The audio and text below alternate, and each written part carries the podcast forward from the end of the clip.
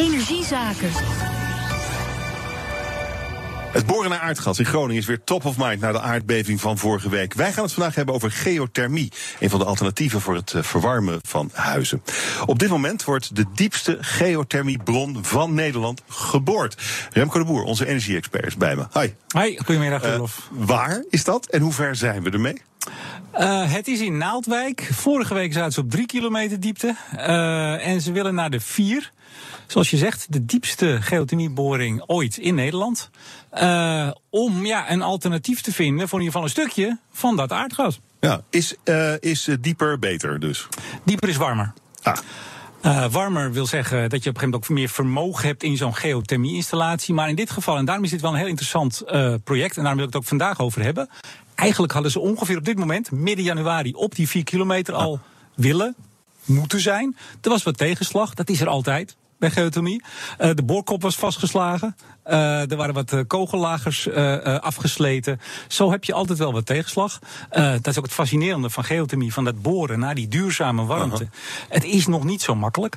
maar het interessante hier is, want in het Westland, dat weet je, we hebben het er vaker over gehad. Daar zijn een aantal van die geothermie-installaties. En die zitten allemaal op zo'n 2, 2,5 kilometer. Ehm, de onderkrijtlaag, als jou dat iets ah. zegt. Ja, dat, Hoeveel miljoen jaar geleden is dat? Dat weet ik niet, oh. maar veel. um, dus als je, als je een doorsnede van de aarde maakt, dan zie je allerlei lagen. Dat zijn eigenlijk lagen die ooit bovenin zaten. En dat is langzaam gezakt onder druk. Zo komen we ook aan olie en gas. Dat zijn eigenlijk plantenresten. Mm -hmm. um, maar dit project is nou bijzonder om te kijken van ja, als we nou alleen maar uit het onderkrijt, die 2, 2,5 kilometer, dan zijn we met een bron of 15 in het Westland wel zo'n beetje klaar. Je kan maar niet oneindig daar bronnen uh, slaan. Dus dit project kijkt van als we nou ook eens diepere lagen gaan aanboren. En dat is dat, in dit geval de triaslaag. Die zit ongeveer op die 4 kilometer. Ja, ja. Die is dus nodig. Alleen of ze daar nou echt water naar boven kunnen halen, dat is nog zeer de vraag. Ja, je zoekt daar natuurlijk een bel water. Nou, die zal er wel zijn. En hoe warm is die dan? Uh, nou, het is bel. Het zit eigenlijk in de grond opgesloten. Oh. En dat is nou een van de punten. Het is niet dat je daar een soort ondergronds meer aan boort. Is dat nou, hup, oh, na, okay. naar boven. Uh, de, de grote vraag is ook of het genoeg doorlatend is, die grond daar, om daar dat water op gang te krijgen. Om dat okay, te laten okay. stromen naar de put. Nou, je moet ongeveer rekenen, het is ongeveer uh, 30 graden per kilometer. Uh, hoe dieper je gaat. Dus je praat daar zo over de 100, 120 graden. Dat is, um, daar kun je heel veel mee, mee doen. Daar kun je heel veel mee doen. Er zitten 48 ja. tuinbouwbedrijven zitten ja. in dit project, participeren daarin. Plus Flora Holland, de grote de veiling. Uh, veiling. Ja. Uh, maar het aardige is dus, want het is nog wel een nou, een gok is niet het goede woord misschien, maar het is zeer de vraag of ze op die vier kilometer, die triaslaag, die ze dus volgende maand hopen aan te boren, of ze daar nou ook echt uh, voldoende doorgang vinden, doorlatendheid, om dat te winnen. En wat vandaag, ik heb vanochtend de projectdirecteur Marco van Soerland gesproken. Dat op die 2, 2,5 kilometer, dat is nu rond. Ze hebben de test binnen. Dat is het fallback scenario. Dus als die 4 kilometer, als dat niet lukt, vallen ze terug op die 2, 2,5 kilometer. Er is in elk geval een installatie. Ja, dus maar de, die is dan minder warm. Nou ja, uh, misschien minder vermogen zou je dan moeten zeggen. Maar de business case van dit hele project, het heeft veel uh, aandacht al gekregen vanaf het begin, die, die, die loopt. Dat weten ze nu. Dus dat kan. Voor die nog even een kilometertje dieper. eh, Ik heb ook gevraagd, ja, wat kost dat een extra? Want boren is duur. Nou, je praat ongeveer over 6, 6,5 6,5 miljoen euro om dieper te gaan. En toen vroeg ik natuurlijk, ja, maar wie betaalt dat? Zijn dat die tuinders? Want die willen gewoon voldoende warmte, business case rond, klaar. Nou is het aardige dat 90% van de aandelen zeg maar, in dit project, of de twee aandeelhouders, zijn in publieke handen. HVC, dat is eigenlijk wel de bekendste. Dat is een afval- en energiebedrijf in handen van een aantal Hm. gemeenten. En die hebben dus gezegd: nee, wij vinden het belangrijk dat we dieper gaan kijken in die triaslaag.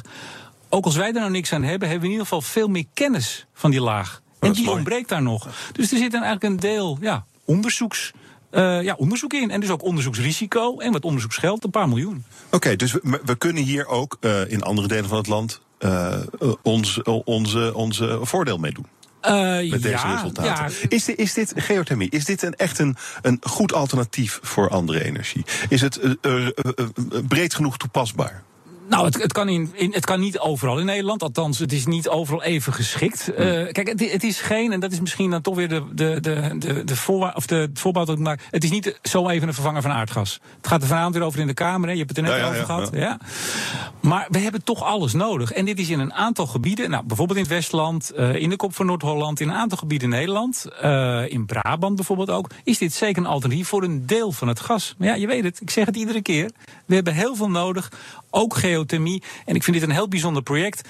Die vier kilometer, daar zijn ze nog niet. Uh, volgende maand, nu is in ieder geval het fallback scenario. De business case draait. Hulde voor het Trias Westland Ja, mooi hoor. Ga je naar de Kamer straks? Het debat, het uh, uitgasdebat? Uh, ik denk niet dat ik erbij kan, want er gaan busladingen naartoe met Groningers. Met Groningers. En, en ik denk dat die daar ook uh, meer, meer, plek verdienen. Ik denk dat ik het even via, via internet volg. Wat vind jij het interessante straks? Want er zijn natuurlijk eigenlijk twee debatten. Aan het eind van de middag hebben we eerst over nou ja, hoe komen we, we van het gas af. En daarna gaat het over de schadeprotocollen voor de Groningers, waar heel veel over te doen is. Ik heb, ik heb vanochtend een tweetje gemaakt naar aanleiding van een tweet van het SP Tweede Kamerlid die hierop zit. En ik, en ik, ik kom zo bij je vraag.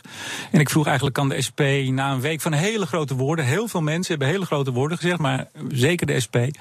Kunnen die nou eens met een uh, reëel alternatief plan komen? Want dat is er niet eigenlijk. Dit is gewoon ontzettend lastig. Heel erg moeilijk. En wat ik zo vervelend vind, terwijl ik snap dat mensen de Groningers willen steunen.